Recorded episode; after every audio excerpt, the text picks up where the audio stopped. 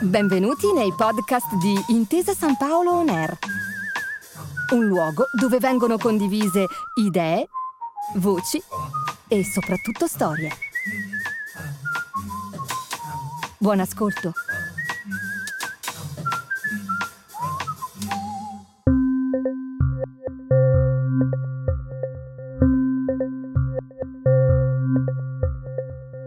258.098 abitanti, 59 metri sul livello del mare per la città dell'amore, che adagiata sopra il fiume Adige sembra quasi essere il punto di incontro tra la pianura padana e i monti Lessini, due mondi separati e distanti, che si protendono per abbracciarsi dentro a delle mura antiche e bellissime.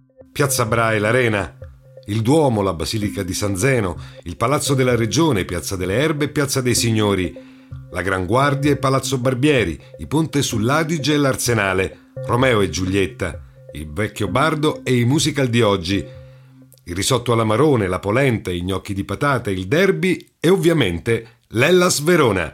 Il nostro viaggio alla scoperta delle province del calcio italiano oggi ci porta a Verona per parlare dell'Ellas e in particolare per parlare di una stagione speciale, specialissima, in cui la bellezza dei risultati fu tale, per una volta, da superare addirittura quella della città. Questa è la seconda stagione di tutto il calcio provincia per provincia, il nuovo appuntamento con il racconto calcistico della nostra memoria sportiva. Un mosaico dove pezzo dopo pezzo andremo a ricostruire la geografia pallonara d'Italia, alla riscoperta delle nostre unicità locali. Tutto il mondo è paese e allora tutto il nostro, di paese, diventa provincia per sottolineare ancora una volta il senso di appartenenza unico che solo alle nostre latitudini, grazie al calcio, alla cultura e alla gastronomia, diventa anche un lascito culturale. Una stagione inedita, nuova, nella quale andare a ricercare le storie nella storia, i piccoli grandi dettagli che hanno reso eterna una stagione speciale. Da nord a sud, dal mare alla campagna, dalle Alpi alle isole, tra le centinaia di modi in cui è possibile raccontare l'Italia, abbiamo scelto questo. Fatto di pallone, fatto di passione e fatto di ricordi.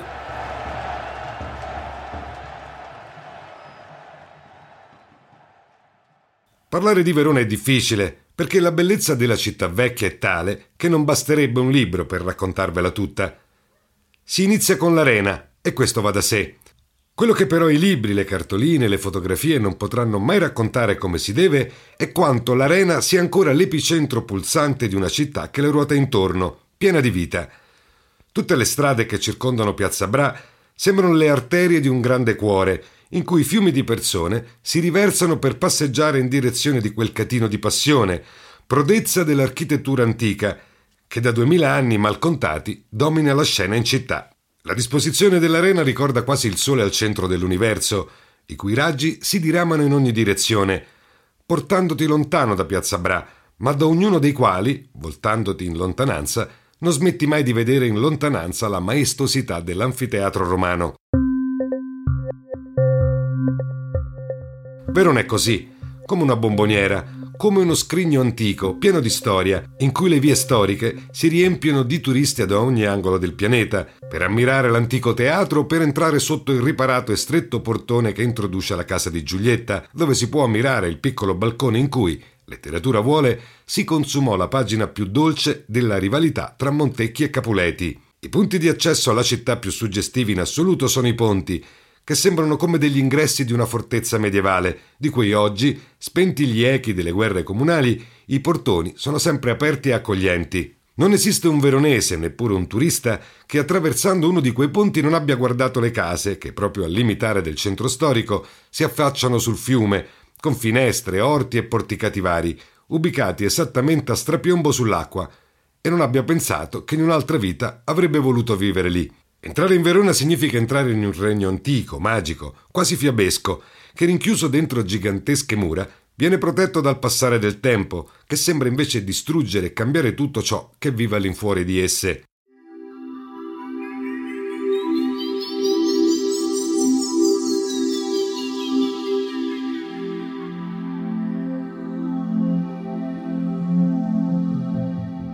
Scriveva Shakespeare di Verona non c'è mondo per me al di là delle mura di Verona. C'è solo purgatorio, c'è tortura, lo stesso inferno. Bandito da qui è come fossi bandito dal mondo, e l'esilio dal mondo vuol dire morte. E perché mai noi dovremmo provare, meglio del bardo, a raccontare di quanto il centro di Verona sia una storia a sé? Verona quindi è storia è letteratura, e la squadra della città, l'Ellas Verona, da non confondere mai e poi mai con il Chievo, pena il rancore di tutti i cittadini, non potrebbe essere da meno, grazie ad un susseguirsi di vicende storico-sportive degne anch'esse di un grande racconto epico medievale. Tra i tanti momenti di splendore, tra le ricadute e le rinascite, tra i successi e i ribaltoni, nessun capitolo dell'Antico Testamento del calcio veronese potrebbe mai raccontare della città e della sua passione per il pallone meglio dell'incredibile cavalcata del Verona di Osvaldo Bagnoli, che nel 1985 riuscì addirittura a vincere lo scudetto.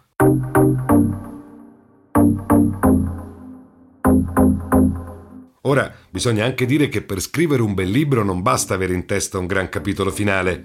Di certo, avere l'asso nella manica di un lieto fine a sorpresa aiuta nella stesura di una storia senza tempo, ma non si può in alcun modo negare che il testo debba essere un crescendo, perché la grandezza, anche se non soprattutto quella sportiva, non si può mai improvvisare. L'amore tra la piazza Scaligere e quell'uomo d'altri tempi di Osvaldo Bagnoli era scoppiato ben prima di quel 1985, ed era nato quando, qualche stagione prima, quel galantuomo milanese semplice e pacato aveva condotto i giallo-blu alla promozione in Serie A. Lo stile dello Svaldo era la personificazione vivente del concetto. Scarpe grosse e cervello fino, un modo molto umile di vivere lo sport e il calcio, ma della cui reale brillantezza ti accorgevi solo al momento di tirare le somme. Pragmatismo, ma con classe, idee, ma con equilibrio, campanilismo, ma coscienti che si trattava sempre e comunque di un gioco.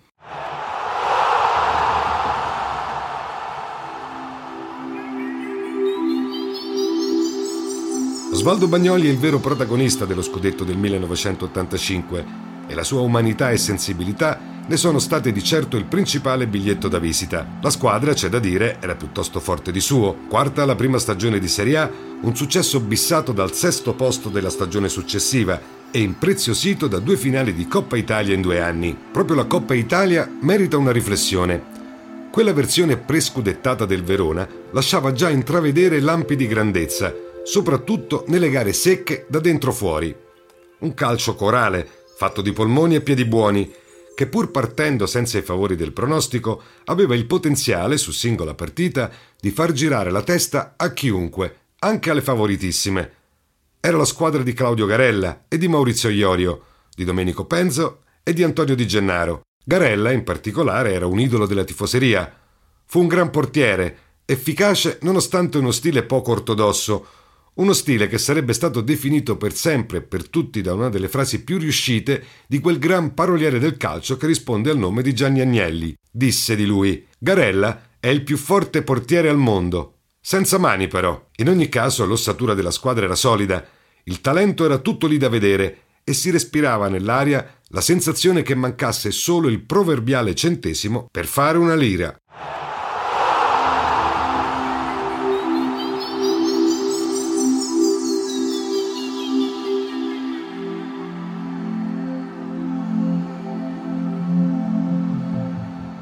All'Ellas sembrava proprio mancare quel minimo di cinismo e di cattiveria agonistica per trasformare il calcio spumeggiante e fresco di Bagnoli in un gioco più efficace e funzionale al grande risultato. L'occasione di fare l'ultimo step, di colmare l'ultimo gap con le storiche forze del campionato, venne offerto agli scaligeri dal campionato europeo per nazioni, giocato nell'estate del 1984, edizione poco redditizia per le televisioni italiane, anche perché si sa che quando non c'è la nostra nazionale i tifosi si dimenticano in fretta che ci sia un evento internazionale in diretta. Solo otto squadre partecipanti, divise in due gironi all'italiana e senza gli azzurri, usciti sconfitti durante le qualificazioni. In più, a corredo di una beffa già di per sé odiosa, ecco che invece le altre grandi nobili europee erano tutte ai nastri di partenza. La Germania Ovest, la Spagna poi seconda e la Francia poi vincitrice, trascinata dal talento di Michel Platini che avrebbe anche vinto il pallone d'oro.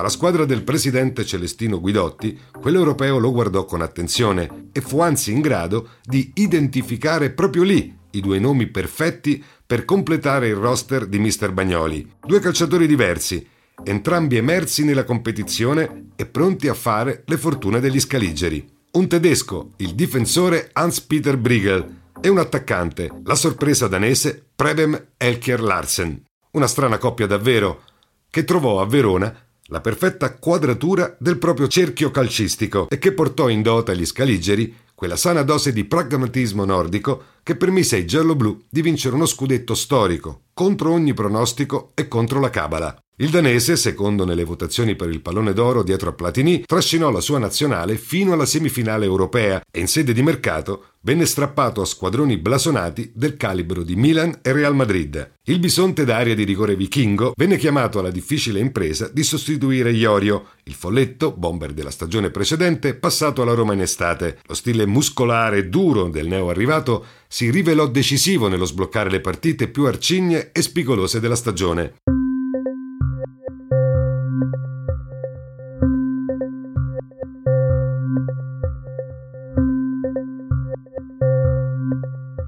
La squadra aveva finalmente tutto per esplodere. Il gruppo storico, guidato da Volpati e Di Gennaro, garantiva grande solidità ed equilibrio nello spogliatoio, mentre l'erede di Scirea in azzurro, il capitan Tricella, era il punto di riferimento della squadra e dell'allenatore per le sue doti tecniche e tattiche. Elegante, con la faccia pulita da studente, Mingerlino e timido, non dava apparentemente l'impressione di poter essere un lottatore, ma quando contava non tirava mai indietro la gamba. Il campionato fu una marcia trionfale, con squilli di fanfara lunghi un anno intero, degni di una rappresentazione della Ida che risuona nel cuore dell'arena. Subito un secco 3-1 a Napoli di Maradona, così per mettere in chiaro le cose. Poi un girone d'andata condotto da autorità sul resto delle pretendenti e chiuso in testa, con l'effimero ma benaugurante titolo di campioni d'inverno appuntato sul petto. Sei miseri gol, questo fu il piccolo bottino che tutte le avversarie combinate raccolsero nel girone d'andata contro gli scaligeri. Una difesa di ferro.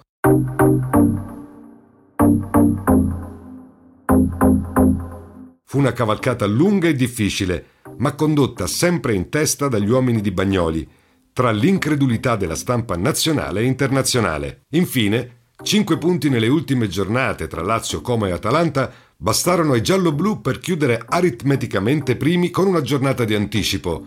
Fu apoteosi per le vie del centro cittadino e a distanza di anni, proprio a celebrare la tendenza alla favola e alla letteratura della città, ecco che oltre ai ricordi di quella stagione indimenticabile, restano anche una sfilza di straordinari soprannomi, o per meglio dire nome d'arte, che la curva scelse per identificare per sempre i grandi protagonisti di un romanzo da urlo, che resteranno per sempre nella storia del calcio italiano. Nomi eterni, come Puffo al Tritolo, come il Cenerentolo, come la Quercia, Garellic e il Gladiatore, protagonisti senza tempo di una storia bellissima.